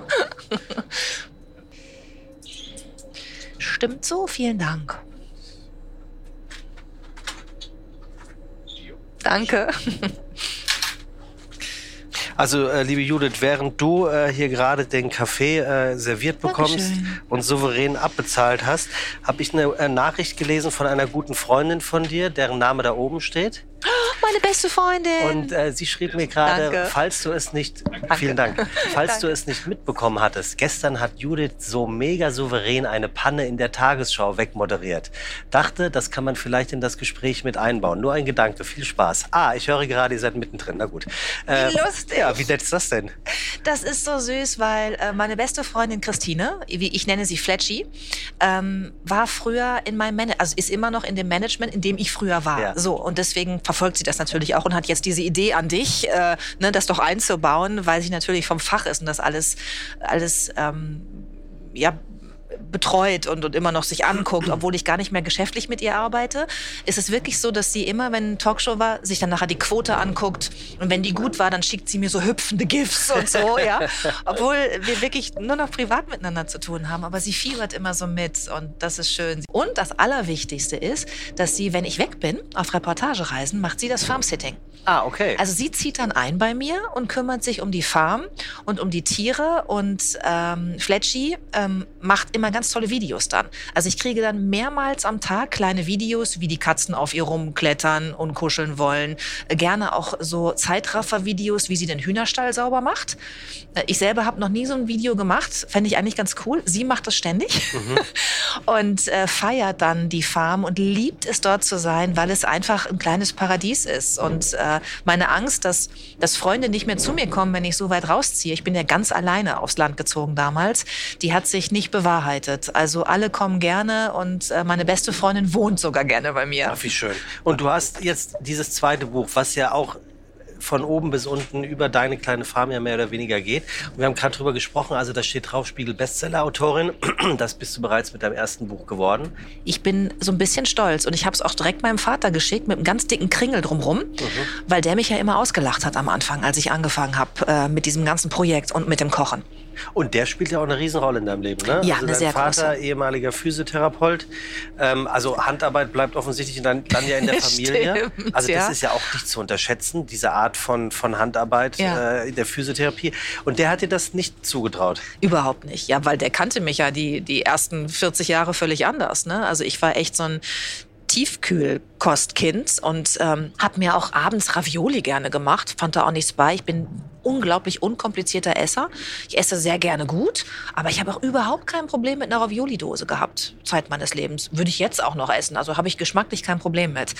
Ähm, aber durch den Garten eben äh, und dieses Problem, dass da eben das schönste Gemüse der Welt in meinem Beet lag, in den tollsten Farben, blauer Kohlrabi, blauer Blumenkohl, ähm, durch ja, durch dieses ganze Gemüse bin ich eben ans Kochen überhaupt erst herangekommen. Musste das ja irgendwie zubereiten. Anfangs habe ich alles immer nur auf den Grill gelegt, weil das war so das, was wir früher auch gemacht haben, mein Vater und ich. Wir haben eigentlich immer gegrillt, so den ganzen Sommer durch, mit Gemüse und Fleisch, wie auch immer. Und äh, ich habe dann vor allen Dingen Gemüse eben draufgelegt und geguckt, geht das? Und musste dann ja zwangsweise mich so ein bisschen damit beschäftigen, ein bisschen recherchieren, im Internet, ein bisschen rumfragen, wie ich das jetzt zubereite, weil ich eben noch nie eine Pastinake zubereitet hatte. Ja, dann habe ich ganz viele Gerichte gesammelt und habe eben auch festgestellt dann durch den Garten, dass sich das natürlich verändert im Jahr. Also, dass du im Januar natürlich ein völlig anderes Gemüse im Beet hast als im Juli oder im September und dass du deswegen natürlich auch völlig andere Rezepte brauchst. Und dann stand ich oft vor dem Problem, wenn ich mir so Kochbücher angeguckt habe, die auch Gemüsekochbücher waren, dass die aber Gemüsesorten kombinieren, die nicht zur gleichen Zeit im Garten reif sind. Und dann war das schon schwieriger, da was für mich zu finden, ne? wo ich dann mich auch vielseitig ernähren kann das ganze Jahr durch. Und äh, diese ganzen Rezepte, die ich da gesammelt habe, habe ich jetzt in dieses Buch gepackt. Also ich gehe in dem Buch mit den Leserinnen und Lesern durchs Jahr und es gibt wirklich für Januar acht bis zehn Rezepte, für Februar acht bis zehn Rezepte, wo nur das kombiniert ist, was tatsächlich in der Zeit auch da ist. Und es ist auch ein äh, Gartenbuch, es ist also wieder so ein Hybrid wie das erste Buch. Ich gebe auch die Tipps, wann du es einsehen musst. Also es sind Tabellen drin, was ist jetzt saisonal verfügbar. Und wenn auch nicht, Obst, ne? nicht nur Gemüse. Obst auch, genau. Ja. Was ist saisonal verfügbar? Äh, was könntest du dir also jetzt auch im Handel, auf dem Markt kaufen, guten Gewissens, weil es eben nicht mit, mit äh, künstlicher Energie erzeugt wurde oder mit künstlichem Licht? Äh, und was wächst in deinem Garten theoretisch? Und wie bringst du es rein? Also wann musst du welchen Samen in die Erde legen, um dann die Ernte zu haben? Und ich erinnere auch, das ist der dritte Aspekt, daran, Dinge in den Vorrat zu nehmen, Gemüsesorten. Also im Sommer zum Beispiel, wenn die Beerenernte ist, gibt's nicht nur Rezepte, wie machen wir Marmelade und Sirup ne, und Kompott. Und wie machen wir einen Kuchen, sondern ich sage auch, und jetzt schon die Kirschen trocknen. Wir brauchen sie im Januar für ein leckeres Rosenkohlgericht mit getrockneten Kirschen. Oder jetzt Schön, die wir. Himbeeren Also du, einfrieren. du redest dann mit der Community Ja, ja, direkt, genau, Ne? wir. Also so ein Buch hätte ich halt damals unglaublich gerne selber gehabt. Ähm, und da es das so in der Form nicht gab, habe ich es jetzt selber geschrieben. So, und das, also dein Vater hätte ganz offensichtlich vor ein paar Jahren nicht damit gerechnet, dass äh, seine Tochter direkt zwei von den, von den Büchern liefert. Was, was macht die Beziehung zu dir und deinem Vater so besonders? Ja, wir sind einfach ähm, so, ein, so ein Team gewesen. Ich will nicht sagen, wir zusammen gegen den Rest der Welt, aber äh, wir zusammen irgendwie mit dem Rest der Welt, weil äh, ich bei ihm aufgewachsen bin. Er war alleinerziehend und eben auch voll berufstätig. Ich bin 76 geboren, also das war halt in den 80er Jahren echt noch ungewöhnlich, ne? dass ein Kind, ein Mädchen beim Vater, beim Alleinerziehenden aufwächst. Und der war, wie gesagt, auch noch immer weg. Also der hat ja einfach gearbeitet. Der hatte eine Praxis äh, und hat da bis abends irgendwie um, um 19 Uhr an den Massageliegen gestanden, hat dann oft noch Hausbesuche gemacht danach und kam dann oft auch erst um 20, 21 Uhr. Das heißt, sowas wie Organisation meines Lebens, Hausaufgaben machen, mich auf ähm, Klausuren vorbereiten, das war... Ähm, das lag immer bei mir. Ich musste da sehr selbstständig sein. Und wir haben das geschafft. Also wir haben das gut hingekriegt zusammen und haben eine sehr enge Beziehung dadurch, glaube ich auch. Mein Vater ist auch ein ganz toller Mensch mit einem unglaublich großen Herzen, sehr viel Humor und ja eben auch so einem Pragmatismus, der mich sehr geprägt hat. Bestimmt auch im Garten dann jetzt, ne? Ja, total. Also das natürlich auch, ich habe so Skills ja. gelernt. Ne? Also mir ist ja auch erst im Erwachsenenalter überhaupt klar geworden, dass andere das nicht können. Also dass meine Freundin kein Parkett legen können und nicht mit der Gärungssäge umgehen können Was hast und Dachpappe die kein Parkett legen können? Ja, mir war das irgendwie nicht so. Ich dachte, das machen alle. So, Ja. ich musste halt ständig helfen. Mein Vater ist ein totaler äh, Hobbyheimwerker und liebt das. Und ich musste halt immer irgendwas anreichen, niedere Arbeiten verrichten, während er dann die großen Konstruktionen gemacht hat. Also ich habe einfach viel aufgeschnappt und musste auch viel helfen und fand das auch ganz normal. Und das kommt mir natürlich jetzt unglaublich zugute, ne? weil ich das dann jetzt eben auch kann. Und wie, wie war das im Verhältnis, als du für dich entdeckt hast, äh, auszugehen, Alkohol zu trinken, vielleicht auch mal später als verabredet äh, zu Hause zu erscheinen oder vielleicht auch mal gar nicht nachts zu Hause erschienen bist? War er da eher easy und wusste, da muss ich jetzt durch, äh, die Judith wird, wird flügge oder war das Team dann irgendwie keins mehr? Ja, also ähm, gute Frage. Ähm, also es ist so, dass er immer, wenn ich ihm damals äh, einen Freund vorgestellt habe. Einen Freund oder einen festen Freund? einen festen Freund vorgestellt habe, Hat er Äh, erstmal massiert? nee, im Gegenteil. Ja, ja, meine ich ja. Also, Also hat dann- richtig fest. es, es, man muss meinen Vater so ein bisschen kennen, um das einschätzen zu können. Mein Vater groß ist sind die Hände deines. Vaters? Die sind riesig, die Hände meines Vaters. Und mein Vater ist jemand, der, ähm, also er kommt ja, lebt in Ostwestfalen und kommt aus dem Emsland. Und er ist so ein Mensch, der erstmal so ruhig erscheint und abwartend und guckt. Und der ist total bei sich. Der ist nie höflich, weil er jetzt höflich sein muss. Der haut das raus, was er denkt. Sehr, sehr ehrlich, sehr direkt. Was nicht immer einfach ist. Und ähm, er spricht auch nur mit Leuten, die er mag. Sonst ist er sehr einsilbig. Was dazu führte, dass alle Freunde, die ich ihm vorgestellt habe, eigentlich, also er hat mit denen nicht kommuniziert. Auch wenn die ihn angesprochen haben, kamen mehr so grunzende Laute aus ihm raus. Hm, Oh Gott, ja. immer mit so einem skeptischen Blick. Also das, da mussten die alle durch. Ja. Aber der Punkt, dass ich dann mal weg war oder auch ausgezogen bin, da konnte er total gut loslassen, weil ich ja sowieso sehr selbstständig Mhm. war. Und wir hatten immer die Vereinbarung, schon damals in der Schule, schon als ich 10, 11 Jahre alt war, solange das funktioniert bei dir, solange deine Noten gut sind und du das in den Griff kriegst, dein Leben, lass ich dich in Ruhe und du hast die größtmögliche Freiheit. Wenn ich merke, dass das nicht funktioniert, wenn die Noten schlecht werden oder ich sehe, dass du am Busbahnhof mit irgendwelchen äh, Kiffern rumhängst, dann gibt's Ärger und dann ziehe ich äh, die Zügel an und dann greife ich ein. Und so war mir immer klar, ich muss das hinkriegen, ich muss mich organisieren und dann habe ich Freiheit. Und dieser Gedanke von Freiheit und Unabhängigkeit und selbst entscheiden können, der zieht sich total durch mein Leben. Das ist mir ganz wichtig. Ich glaube, dass das auch äh, der ausschlaggebende Punkt war, warum ich diese Selbstversorgung so ähm, attraktiv gefunden habe, äh, weil man einfach natürlich dadurch auch ein Stück Freiheit hat und ein Stück Selbstbestimmtheit und äh, ich mag das sehr gerne. Mir fällt gerade ein, bevor ich das vergesse, ich habe dir noch was mitgebracht. Ich habe mir überlegt, dass ich meinen Gästen immer, ähm, Oh. ich, ich, ich hole ähm, immer was mitbringen möchte. So, jetzt ist es lustigerweise so, dass ich das zweite Mal Schokolade mitbringe. Also Bastian Pastewka habe ich versucht, den Schokoladenriegel, den er namentlich nicht erwähnt, rauszufinden, indem ich ihm 20 Schokoladenriegel hingelegt habe. Überraschung, er war nicht dabei.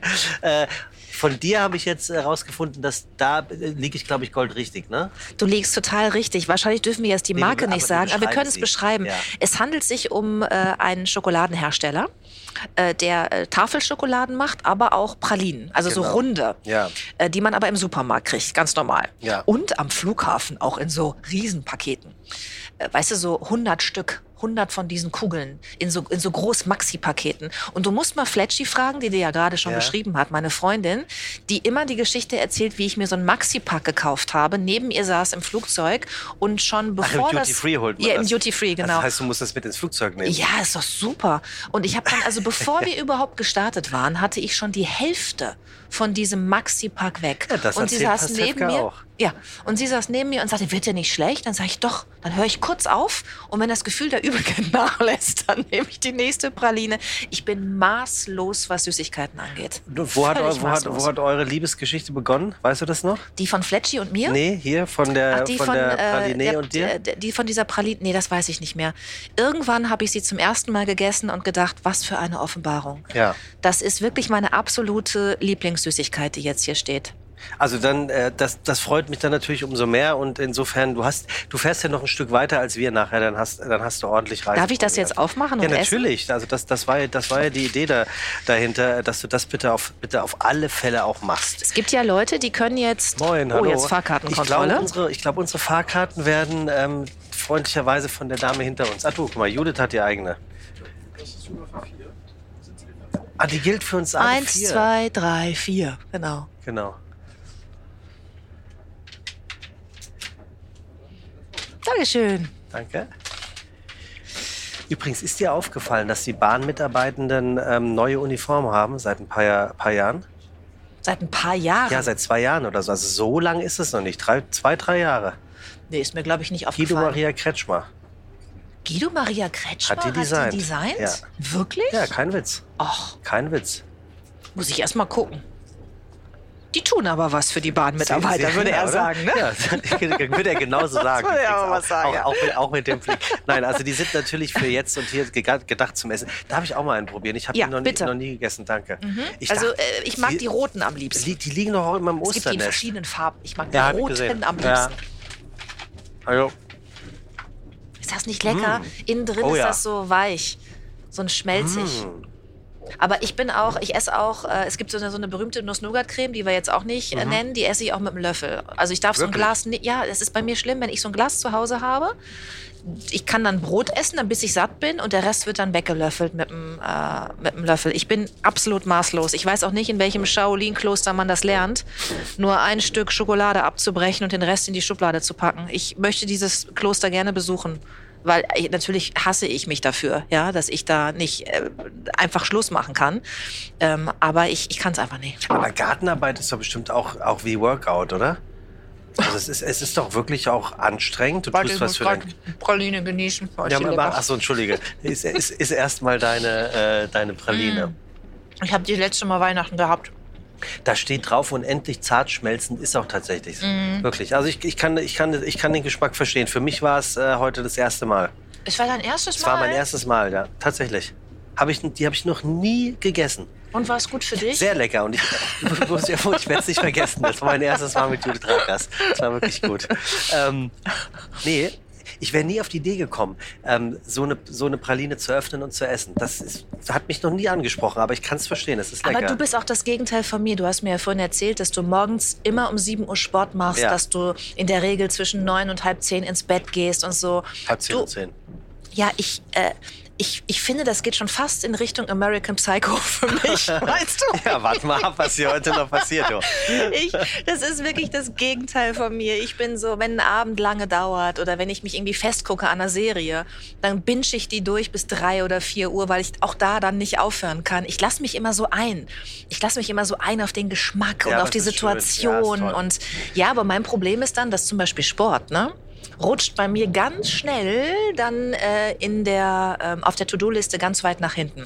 Ja, aber Und das, da- das wäre ich, ich hätte ich würde ich wäre gerne anders, was das angeht. Ja, aber ich muss ehrlicherweise sagen, ich, ich wäre auch gerne anders. Die Frage stellt sich ja, wer macht's richtiger? Und ich glaube, du machst es richtiger, weil du ja das Leben eigentlich so annimmst, wie es kommt. Ne? Also so wie, so wie das, was du erntest, gewachsen ist und es Ja, annimmst, das ist das ja viel schöner, wenn man sagt, ich gucke eine Serie und sag mir irgendwann, oh, jetzt, jetzt muss ich aber abbrechen, weil ich muss ins Bett. Es ist ja eigentlich viel schöner, darüber hinweg wegzuschlafen oder zu sagen, geil, ich binge jetzt irgendwie bis zwei Uhr morgens. Ja. Finde ich irgendwie schon cooler, muss ich ehrlich sagen. Guck mal, siehst du, du hast, du findest das faszinierend. Ich Ja. finde es andersrum faszinierend, dass du diese Selbstdisziplin hast. Ich wünschte manchmal, ich hätte die, was das angeht. Also im Job bin ich super diszipliniert, sagen, ne? hast- hast Aber also privat ähm, bin ich echt, lass ich so laufen und genieße. Ja.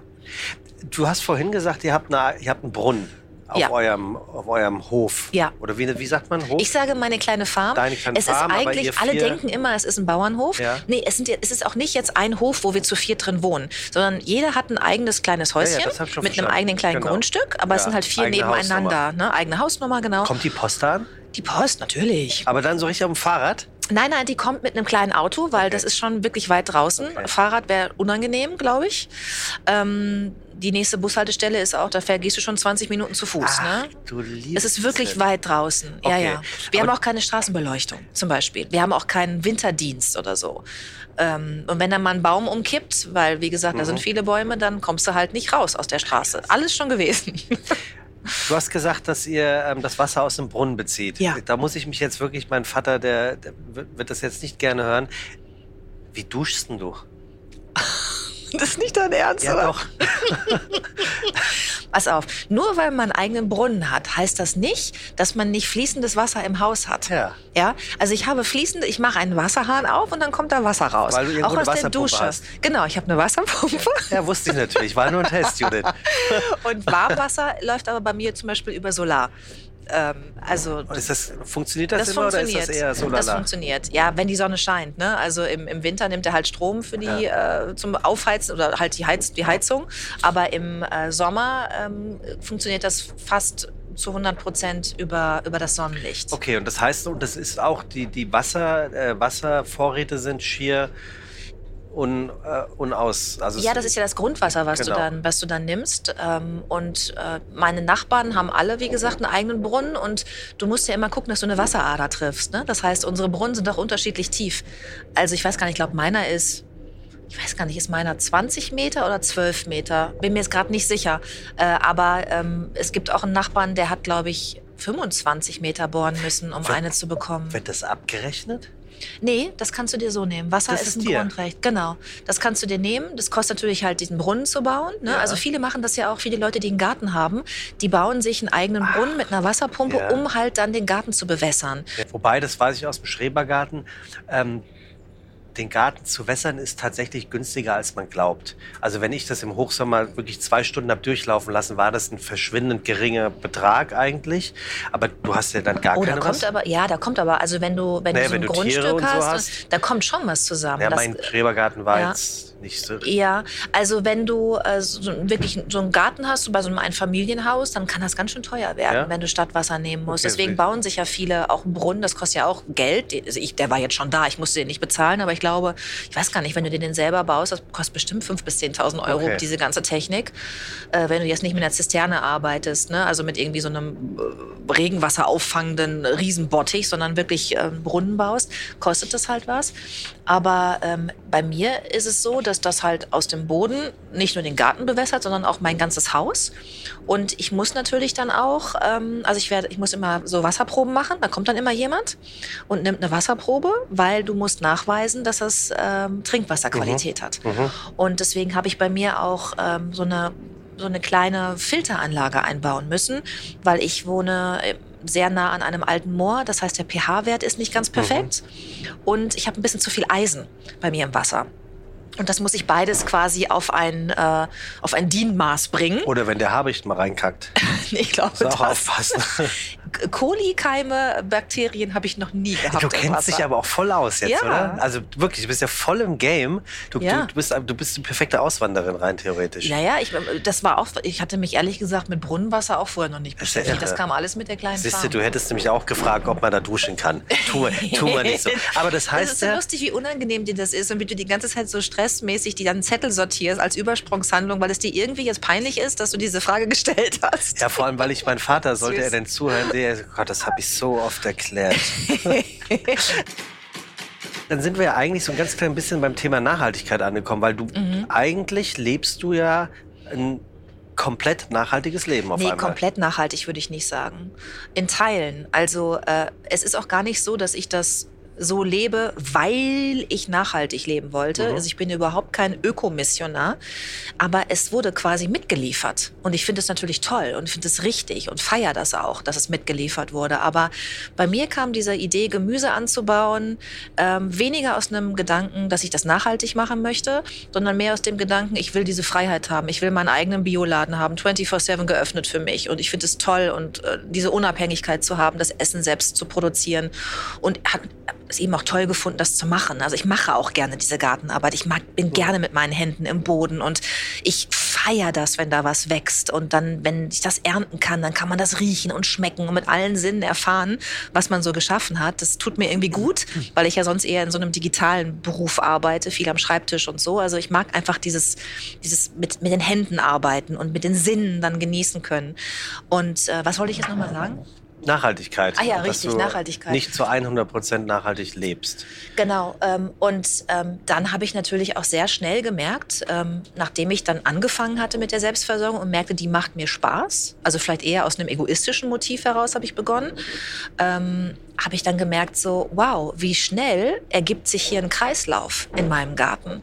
Also ich bin nicht gestartet und habe gesagt, so ich mache jetzt hier Permakultur. Aber es ist sofort entstanden. Was für eine Kultur? Permakultur. Permakultur? Ja, also es ist ein Kreislauf entstanden in meinem Garten. Das heißt, ich ähm, habe einen Komposthaufen Aha. und das ist der Dünger für meine Beete, zusammen ja. mit den Pferdeäppeln. Ja, die brauchen aber verhältnismäßig lange, ne? bis, sie, bis sie zur Erde werden, oder? Pferdeäppel sind der perfekte Dünger für äh, den Garten und für die Beete, weil Pferde sich nur äh, pflanzlich ernähren. Und du musst dann so fünf Monate warten, weil am Anfang hat ein Pferdeappel sehr viele Säuren. Wenn es so direkt aus dem Pferd rauskommt, sieht man auch, wenn der dann mal so auf dem Gras liegt, dass das Gras dann so gelb wird. Mhm. Das ist halt ne, sehr säurehaltig. Aber wenn du die ablagerst, so vier, fünf Monate, kannst du die perfekt als Dünger benutzen. Ich habe in meinem Garten noch nie chemischen Dünger benutzt.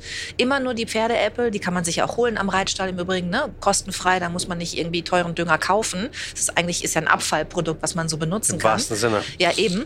Und äh, also ich benutze die Pferdeäppel, ich benutze meinen Kompost als Dünger, dann wächst das Gemüse. Die Möhren, die ich da ernte, isst wiederum das Pferd. Äh, Hühner mögen Möhren auch mhm. sehr gerne. Hühner kriegen aber alle meine Reste. Die sind fast wie Schweine. Also du kannst denen alle Schnibbelreste geben aus dem Garten. So Kohl mögen sie nicht so gerne und Tomaten, aber das lassen sie dann einfach liegen. Die wissen auch, was ihnen gut tut. Kann man ihnen immer einfach alles geben. Ähm, und ähm, ja, äh, das heißt, dass ich äh, den Dünger selber produziere, ich ernte, ich esse das. Meine Hühner, die im Garten äh, rumlaufen, kriegen meine Schnibbelreste, die wiederum legen Eier. Die Eier kann ich essen.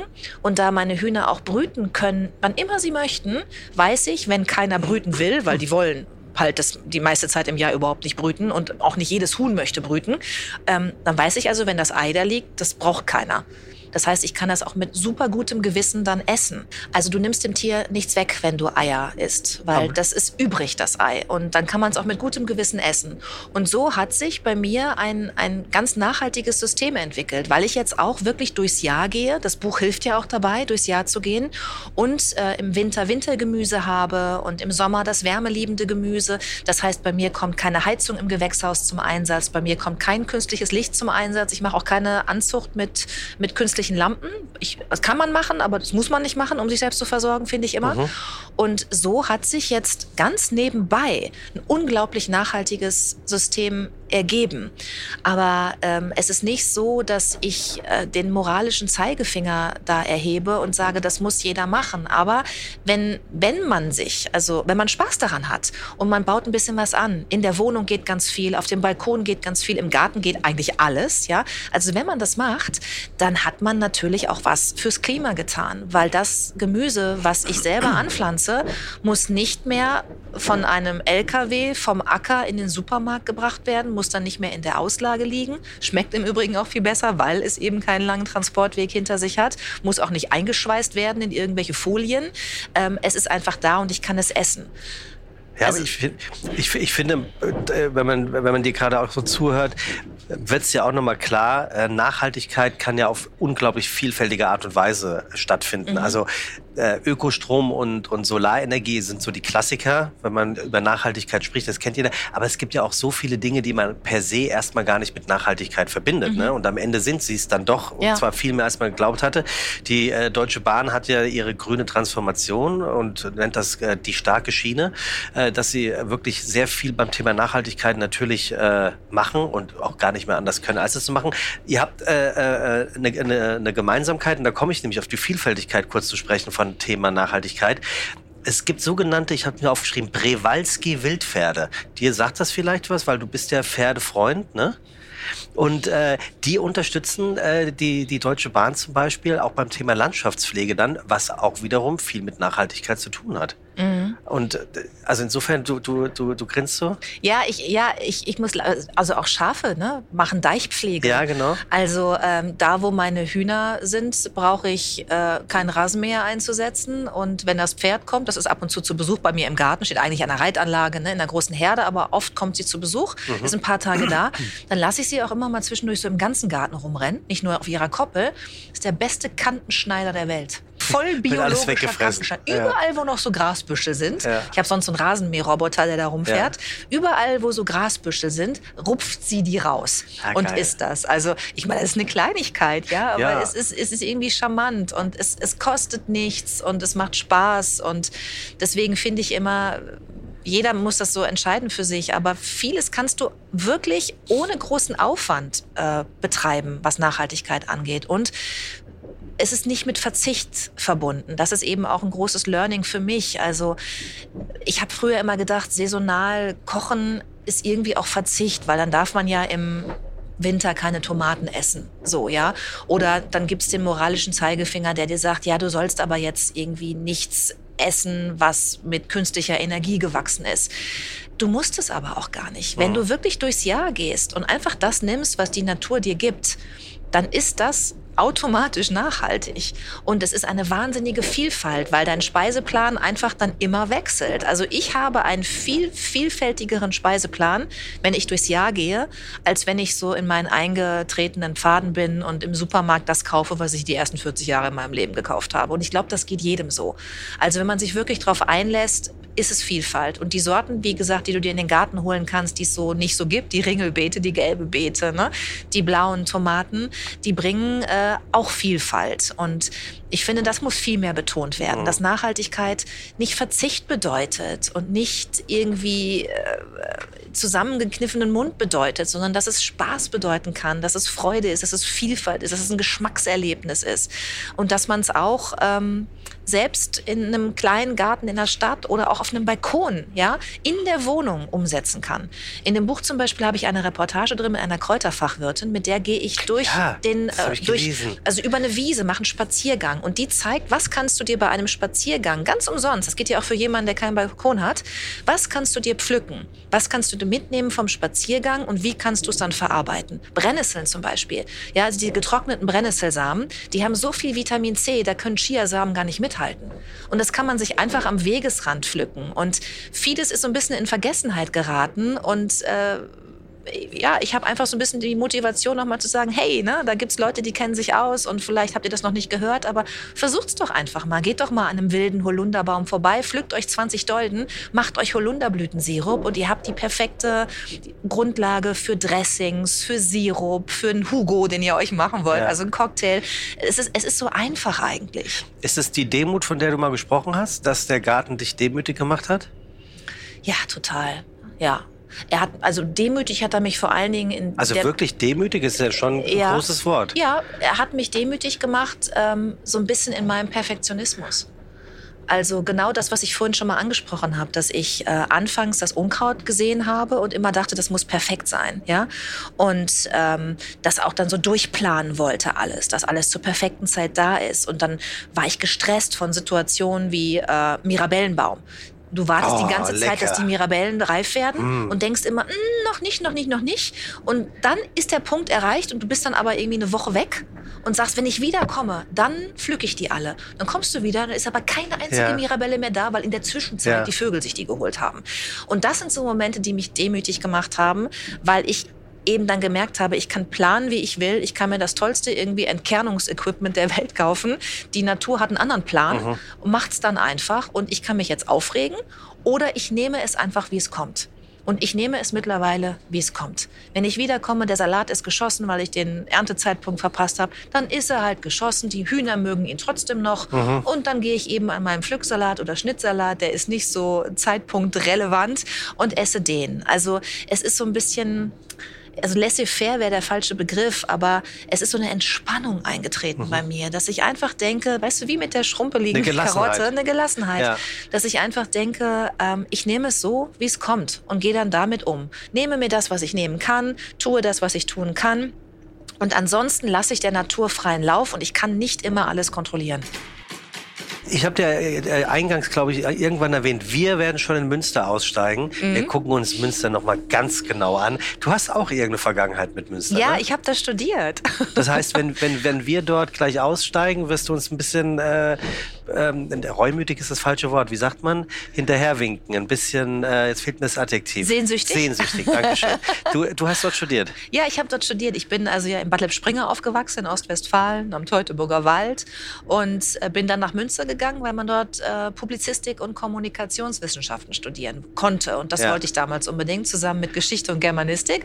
Und ich habe an der Westfälischen Wilhelms-Universität zu Münster studiert und mitten in der Stadt gewohnt, am Prinzipalmarkt. Also das Haus ist mittlerweile abgerissen worden, wo ich gewohnt habe. Aber ich habe direkt, also mitten in der Stadt gewohnt. Äh, das war ein bisschen unangenehm, weil das war so eine ganz kleine Kopfsteinpflasterstraße mhm. bei der Lamberti-Kirche. Wirst du dann gleich sehen. Frag ich nach der Lamberti-Kirche. Ich, ich, bin, glaube ich, das erste Mal in Münster. Ach, du bist das erste ja, ja, Mal da. wirklich, wirklich. Dann geht's zu Lamberti, die muss man sich eh angucken, weil da hängen noch diese Käfige, wo früher irgendwie die Ketzer äh, oh, okay. irgendwie den Vögeln überlassen ja. wurden. Und den ähm, Habichten. Was? Den Habichten. den Habichten, genau.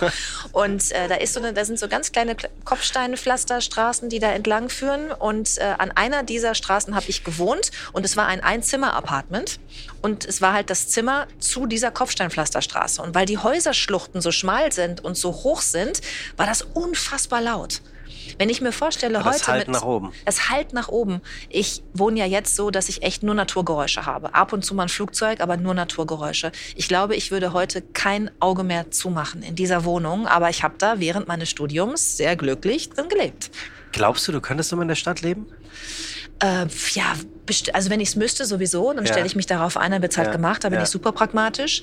Aber wenn ich die Wahl hätte, jetzt ähm, zu entscheiden, dann würde ich mich immer fürs Land entscheiden. Aber mein Leben hat mir auch gezeigt, dass sich Dinge verändern können. Ich hätte auch, wie du schon selber sagst, vor fünf oder zehn Jahren noch nicht gedacht, dass ich so lebe und auch mal solche Bücher schreibe. Ähm, und vielleicht ist es in zehn Jahren auch wieder anders. Also ich bin einfach offen. Ich äh, lasse es fließen, weißt du? Und ich versuche einfach irgendwie die äußeren Umstände so anzupassen, dass ich bei mir bin, dass ich bei mir sein kann und mich irgendwie richtig fühle in dem Leben, in dem ich lebe. Und möglicherweise ist es in zehn Jahren anders. Könnte, könntest du meine Einschätzung nachvollziehen, wenn ich jetzt sagen würde, ähm, krass, hätte ich, hätte ich der Rakas so alles gar nicht zugetraut. Ähm, die ist so die, die Tagesschausprecherin, die da äh, geschniegelt sitzt ja. ähm, in ihrem Kostüm. Und all das, was sie mir jetzt hier gerade erzählt hat, toll, hätte ich gar nicht gedacht. Ja, du siehst halt im Fernsehen und bei dieser, äh, also bei der Nachrichtenmoderation immer nur eine ganz kleine Facette der Persönlichkeit des Menschen und du kannst ihn ja gar nicht äh, in seiner Vielfältigkeit erfassen. Ja? Also es gibt jede Menge, ähm, was man über dich äh, erfahren kann, wenn man äh, mit den Augen äh, durch die Fernsehwelt geht. Aber man kann es auch erlesen. Home Farming, das Kochbuch mit der eigenen Ernte das ganze Jahr. Du hast gerade erzählt, jeder einzelne Monat äh, hält äh, zehn, zehn, bis zu zehn Gerichten bereit, die man genau die man machen kann. Und am Ende jeder Jahreszeit gibt es immer äh, ein Profimenü, weil ich mit einem Körbchen aus meinem Garten auch zu Profis gegangen genau, bin. Unter anderem zwei Sternekoch ja, Alexander Herrmann, ein Sternekoch Ralf Haut aus typ. Binz. Äh, Super guter äh, Podcast Typ. Ja. hat man immer liebe Grüße. Ähm, sagen wir jetzt auch liebe Grüße an Alexander Herrmann. Wirklich, der ist so lustig. Ja. Das ist wirklich ein lustiger Vogel. Ja, der wollte Huhn zubereiten. Also da habe ich natürlich, Hund. ich habe Huhn. Ach so. Ich habe gesagt, was soll ich mitbringen aus meinem Garten? Huhn. Äh, was willst du zubereiten? Und er so, ja, wir machen Huhn. Und ich so, vergiss es. Hast du nein gesagt. ähm, und ganz kurz noch, es gibt, äh, du warst im Cornwall. Ja, richtig. Da würde ich gerne mal. Kannst du da eine Lanze verbrechen? Das muss ja wunderschön sein. Das ist eine total tolle Landschaft mit diesen schroffen Felsen, dem Meer und äh, diesem wirklich schönen, hügeligen, grünen äh, Land. Ja, also mhm. das Wetter war so durchwachsen, als mhm. wir da waren. Wir hatten sonnige Tage, aber wir hatten auch regnerische Tage. Ich habe die ganze Zeit gedacht, wann kommt denn jetzt endlich der Lord auf seinem Pferd vorbei? Und? Weil das kennt man ja so aus den Rosamunde Pilcher-Filmen. genau. Er kam aber einfach nicht. Das Verdammt. hat mich so ein bisschen enttäuscht der Lord war fort. Okay, aber das ist äh, im Rahmen deiner Insel-Reportagenreihe. Ähm, äh, wunderschön. Kann man wunderschön, ne? Im WDR. Cornwall ist nicht so richtig eine Insel. Nein, aber, aber Dankeschön. Das schneiden wir auch aus. Nein, das lassen wir drinne. Der Authentizität wegen bleibt das drinne. Judith, zum Abschluss habe ich hier noch immer diesen Fragebogen von Marcel Proust. Und ähm, ich gehe immer durch und mein Gast sagt irgendwann Stopp. Und diese Frage werde ich dann stellen. Und das ist unser Abschluss. Ach du Schande. Okay. Ja, gut. Nee, du musst Stopp sagen. Ach so, ja. Stopp. So. Und die Frage wäre, ja, im, im Prinzip, hast du die hatte ich die nicht schon mal die Frage? Hast du die Gelassenheit, Dinge zu ertragen, die du nicht änderst kannst? Hatten wir die nicht bei Bastian Pastewka? Ja. Wie hoch ist denn bitte die Wahrscheinlichkeit? Guck mal. Das gibt's doch ich meine, du hast hier mehrere DIN A4-Zettel mit ja, Fragen aber gut, und wir sind genau da gelandet. Tut mir das schrecklich leid für alle Zuhörenden. Äh, wir bleiben hier ehrlich. Aber ähm, es ist die Frage, die ich eigentlich ja gerade schon beantwortet habe. Es ist die Frage, habe, ne? die du eigentlich schon beantwortet Die Gelassenheit habe ich, ja. Ich habe die schon immer äh, eigentlich, dass ich also relativ flexibel war und mich so einstellen konnte auf Situationen. Deswegen eben auch mal bingen, ne? Ja. Oder durchbingen ja. eine Serie oder halt auch mal früh ins Bett gehen oder spät. Und dann sind Freunde da, dann lässt man sich darauf ein. Äh, aber der Garten hat mich da noch mal, ähm, noch gelassener gemacht, was viele Dinge angeht. Ja. Judith, ich bedanke mich ganz äh, herzlich für dieses wunderbare Gespräch. Natürlich auch im Namen der Deutschen Bahn. Äh, es ist bisher alles gut gegangen hier, oder? Wir haben eine tolle Fahrt. Ja, ich, ich glaube, du musst immer äh, dazukommen, weil ich habe auch schon deutlich andere Erlebnisse Siehst gehabt du? mit der Deutschen Bahn. Ich Siehst weiß nicht, ob ihr sowas rausschneidet, aber... Hier wird gar nichts rausgeschnitten.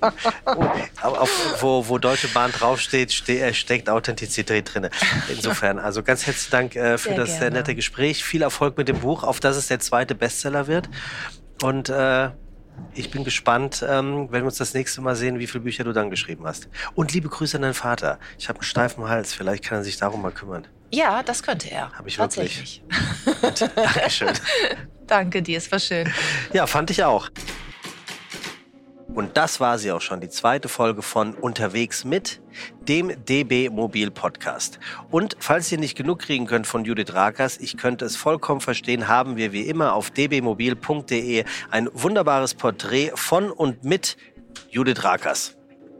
Gut, dass es in 14 Tagen schon weitergeht und dann mit einem Gast, von dem ich sage, ach nee, ich sag nichts. Lasst euch einfach mal überraschen. Man muss ja nicht immer alles wissen. Bis in 14 Tagen. Ich freue mich. Bis dahin, euer Sebastian.